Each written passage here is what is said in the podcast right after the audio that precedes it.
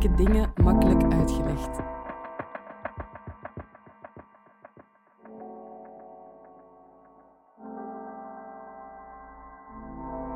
Dit is de podcast van Moeilijke dingen makkelijk uitgelegd. Wie de wereld wil verbeteren, moet wel begrijpen hoe die werkt. Daarom laten we in Moeilijke dingen makkelijk uitgelegd een expert 10 minuten aan het woord om een complex onderwerp uit te leggen. Deze keer legt Olivia Rutaziba uit wat dekolonisatie is.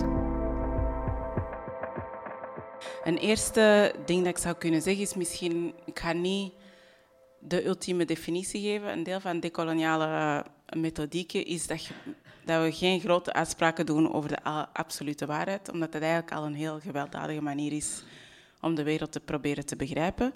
Een tweede ding dat belangrijk is, is misschien dat we ook, uh, ook al hebben we vaak dat gevoel, denk ik, vandaag, we zien zelfs dat de overheid het over decolonisatie heeft, heel veel bedrijven, de universiteit, iedereen wil decoloniseren.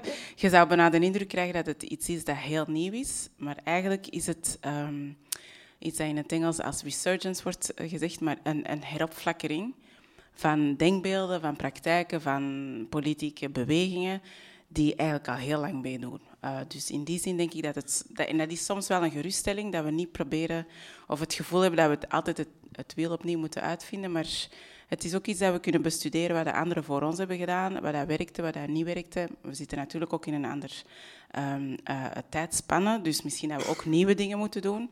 Uh, maar het is niet iets dat, dat super nieuw uit de lucht is komen vallen en dat we er nu met z'n allen opspringen. Ook al lijkt het dus een keihard modewoord. Um, en dus wat ik ga proberen te doen is um, misschien eerst en vooral zeggen wat decolonisatie niet is. Dat is altijd een shortcut, zeker als je maar tien minuten hebt. Um, en dan ga ik het misschien vooral hebben over wat kolonialiteit of kolonisatie is. Dus eigenlijk de tegenhanger. En dan uh, aan naar gelang de tijd misschien een paar voorbeeldjes geven van wat de tegenbeweging, decolonisatie, al dan niet, uh, hoe dat die eruit zou kunnen zien. Maar wat ik ga geven is eigenlijk niet, zoals ik zei, de ultieme definitie, maar meer een manier waarop ik er zelf in mijn eigen onderzoek, uh, maar ook als activist, probeer over na te denken. Maar je zult misschien andere mensen vinden die een andere definitie hebben of zo. Dus het is meer als een groot kader en dan zie je maar wat dat past of uh, niet past. Dus eerst en vooral wat het niet is. um, decolonisatie is geen cancel culture. En ik denk dat dat heel belangrijk is om te zeggen. Omdat je misschien af en toe hoort hè, dat er, ik zal maar zeggen, um, dat mensen zeggen van uh, alle journalisten of alle grote denkers in onze handboeken of zo, dat zijn allemaal um, witte mannen van middelbare leeftijd of dood of levend, weet ik veel. Hè, en we moeten daarvan af. Het, de uitnodiging van decolonisatie is van eigenlijk ons te herinneren dat um, de westerse ervaring en dan zeker ook de wit-westerse ervaring. En dan zeker ook de mannelijke wit-westerse ervaring. Misschien ook de hetero-mannelijke wit-westerse ervaring van de wereld. Dat het er maar... Is eigenlijk 6% van de mogelijke ervaring van hoe dat de wereld um, tot ons komt, hoe dat we die ervaren, weet ik veel. En dus dat is eigenlijk een heel exciting um, uitnodiging om te zeggen van, er is nog veel andere kennis, laten we er ook eens naar kijken. Dat is geen cancel culture, weet. Dat is uiteindelijk dat je plaats maakt voor ook andere manieren om naar de wereld te kijken. Dus dat is een eerste ding. Um, ik zou zeggen, wat het ook niet is, is een Benetton-operatie. Dus um, we houden alles hetzelfde. Dus we blijven marketing doen, kleren verkopen.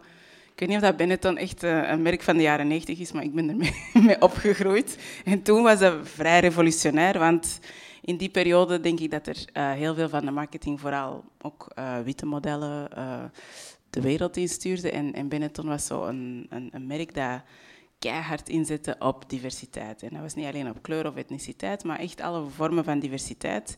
Maar wat je over Benetton wel kunt denken, is dat dat een, een, een merk is dat niet per se um, het kapitalistische systeem waarop dat ze opereren heeft veranderd, maar heeft er wel voor gezorgd dat we op zijn minst ons kunnen inbeelden dat kleren gedragen worden door veel verschillende mensen, dat is al iets. Hè, maar de verkoopcijfers ook omhoog gaan. Maar heel vaak denk ik dat er ook binnen ons bedrijven, binnen de overheid en zo, um, dat het gevoel is van als we er wat bruine vrouwen tussen steken, mensen met een beperking, met andere geaardheid, weet ik veel, we roeren, en dan is alles oké. Dat, is, dat is het verschil tussen diversiteit, denk ik, ergens. En decolonisatie, decolonisatie probeert nog een stap verder te gaan en te zeggen, waarom deden al die mensen ervoor al niet mee? En wat is het gevolg als we ze erbij betrekken? en het, het, het, doel is tot op um, voor een, een heel belangrijk deel is um, het spel in vraag stellen. Eerder dan te zeggen, je mocht meedoen. Dus als je denkt aan een, een stom spel als uh, um, stoel en dans, musical chair, dat is een stom spel sowieso. Maar hè, je zou kunnen zeggen van de logica van dat spel is dat er sowieso niet genoeg plaats is voor iedereen. En dan diversiteit zou zijn van we gaan wat andere identiteiten laten meedoen. Decolonisatie zegt dat is een stom spel, laten we iets anders verzinnen. Een over een spel nadenken waar dat niet de logica van een spel zelf is, niet iedereen mag meedoen. Um, dus, dus, dat is iets um, om over na te denken. En het laatste dat ik zou zeggen over wat decolonisatie niet is, en dat is misschien een, nuance, maar dat, zeker ook binnen de academische wereld, dat komt zo naar ons als, ah, dat is nu de nieuwe theorie waar we met z'n allen achter moeten staan. En dat is zo de nieuwe waarheid en alles wat dat ervoor kwam is niet waar. Ik zou zeggen, uh, een van de dingen dat mezelf aantrekt aan decolonisatie is meer dat het opnieuw die opentrek-operatie is, waar dat je dan denkt van... het is niet in competitie met feminisme of het is niet in competitie met andere vormen van denken die sowieso proberen na te denken hoe kan een groter aantal mensen niet alleen deelnemen, maar ook gewoon deze samenleving overleven op een heel waardige manier. Dus in die zin zou ik zeggen van uh, probeer, dat we zeker ons uh, proberen niet te verliezen in discussies over de groot, het grote gelijk en de grote waarheid als het gaat over decolonisatie, maar zie waar, waar past het in en wat kan het een toevoeging zijn. Uh, dus, dus niet de grote waarheid. En ten tweede zei ik van, uh, proberen misschien, uh, voordat we het hebben over decoloniseren als iets waar we vanaf willen, moeten we misschien ook iets beter weten waar we precies vanaf willen. En dan is het handig om te, na te denken, wat is die kolonisatie dan? Um, en opnieuw, bibliotheken niet zoveel, maar toch bibliotheken volgeschreven over dat onderwerp. Um, een onderscheid dat ik zelf heel handig heb gevonden is te denken over het verschil tussen kolonialisme als een moment in de geschiedenis en kolonialiteit of kolonisatie als um, een term om het te hebben over machtsverhoudingen. En dus als we aan dat eerste denken, dat is misschien het eerste dat in ons hoofd komt. Um, en ja, in het Engels zeggen we ook zo flagplanting. Hè. dat is op een bepaald moment in de geschiedenis. Een beetje ervan hebben we in school gehad. Stanley, de Leopold, weet ik veel. Ontdekt iets, je, legt, je zet je je plant je vlag, letterlijk. Je zegt, dat land is nu van mij, die mensen werken voor mij, de rijkdommen van dat land, is voor ons. En aan decolonisatie wordt vaak gedacht, ah, jaren 60, toen dat de, bijvoorbeeld Afrikanen zeiden, en nu gaat je rustig terug naar huis en dat land is terug van ons. Dus dat is het, het, het historische erover. Um, dat heel belangrijk is en dat zeker ook niet mag geminimaliseerd worden, want ik weet dat we dat op school anders aangeleerd krijgen, maar geen enkel kolonisator wou echt naar. Hè. Dus die zijn echt buiten gezet. En dat is dus een echte overwinning. Maar ik denk dat we vandaag de dag ook moeten beseffen dat heel veel van de, de verhoudingen die toen in stand zijn gehouden, en dat is begonnen ervoor al met Columbus, die weet ik veel ontdekt, uh, en de inheemse volkeren in Amerika's en alle gevolgen van dien. Daarop, daarna transatlantische slavernij, die eigenlijk heel ons kapitalistisch systeem mee vorm heeft gegeven, maar die ook heeft gezorgd dat wij een bankensysteem hebben uitgewerkt. Alle rijkdommen die we in Europa nu soms heel genereus hè, uh, als hulp de wereld terug insturen. Dus dat zijn, dat zijn allemaal processen die daarop gebouwd zijn. en dan de formele kolonisatie van heel veel um, voormalig gekoloniseerde landen. Dus die dingen zijn allemaal echt gebeurd. Heel veel daarvan zijn ook echt afgeschaft. Hè. Dus de officiële slavernij is afgeschaft. Maar we kunnen ook denken, de machtsverhoudingen die bestaan bijvoorbeeld in een systeem als slavernij, of de machtsverhoudingen die bestaan in een systeem als formele kolonisatie. We hebben vaak de termen veranderd en misschien ook de, de, de wetten er rond. Maar de realiteit ervan, die blijft voortbestaan. En ik denk dat heel veel van de voorbeelden die we ervoor hebben gehad... Dus dat is dan, los van kolonialisme, laten we zeggen, als een historisch moment... dat we kunnen zeggen, dat is toen begonnen en dat is toen geëindigd... kunnen we ons ook, op richten, kunnen we ons ook richten op iets als kolonialiteit of kolonialisme... als um, proberen onze vinger te leggen op iets dat te maken heeft met machtsverhoudingen. En vooral heel machtsverhoudingen die getekend worden door extreme machtsongelijkheid. En dan alle instituties die bestaan om die machtsongelijkheid in stand te houden. Ik heb nog één minuut. Uh, ik kan dus op één minuut mij vooral um, ook nog richten op het tweede deel, zodat ik wou zeggen over wat die kolonisatie dan is, uh, of die kolonialiteit. En uh, in de literatuur zijn er nog drie manieren om erover na te denken. Als um, systematische vormen van, van vernieling, of van oplegging of van extractie, maar vooral de vernieling. En ik wil daarmee eindigen, omdat dat ook heel hard aansluit bij de klimaatvragen die we ons vandaag stellen. En dat is eigenlijk te zeggen van wat er toen effectief historisch, maar ook vandaag nog gebeurt rond kolonisatie of kolonialisme. En dan dat meer abstracte van die machtsverhoudingen.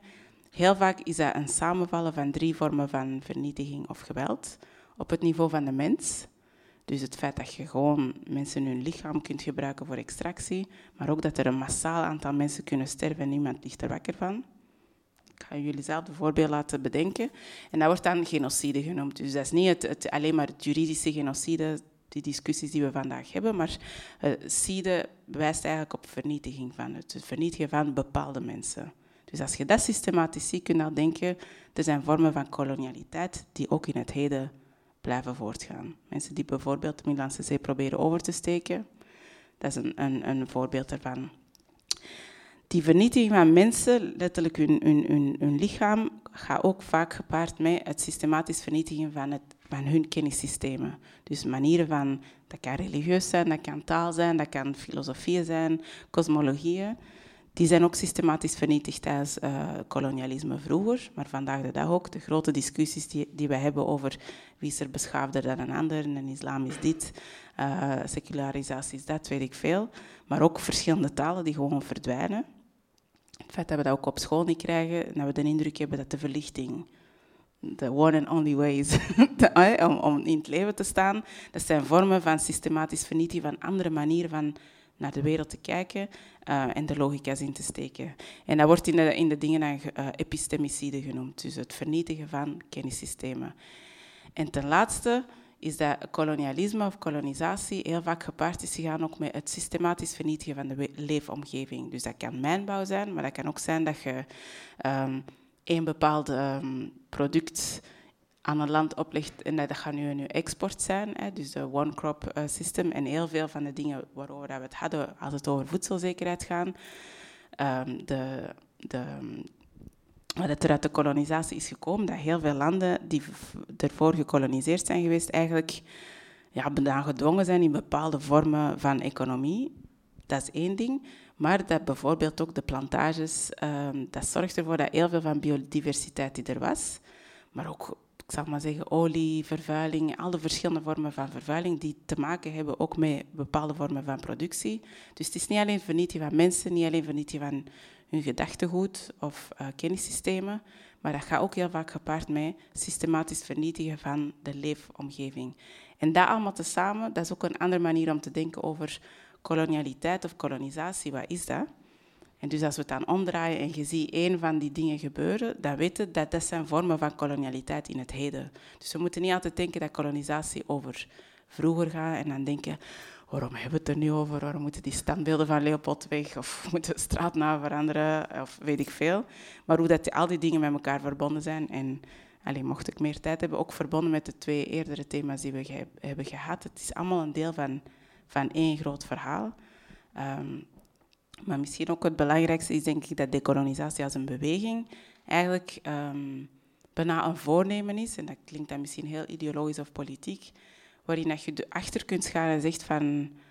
Um, ja, ik zou precies graag bijdragen of, of deelnemen aan alle verschillende dingen die dat we kunnen doen om die kolonialiteit tegen te houden of op zijn minst terug te draaien of er niet in mee te gaan dat te reproduceren. Dus dat is ook een, een heel politiek project eigenlijk uh, dan alleen maar een analytisch project of een historisch project. Voilà, ik kan het hierbij houden. Merci. Je luisterde naar moeilijke dingen makkelijk uitgelegd. Mijn naam is Selma Fransen en samen met Curieus en Mo organiseer ik deze evenementenreeks. Deze podcast werd opgenomen tijdens het Festival van de Gelijkheid 2022. Wil je graag reageren of een evenement bijwonen? Kijk dan op de Facebookpagina van Moeilijke Dingen Makkelijk Uitgelegd.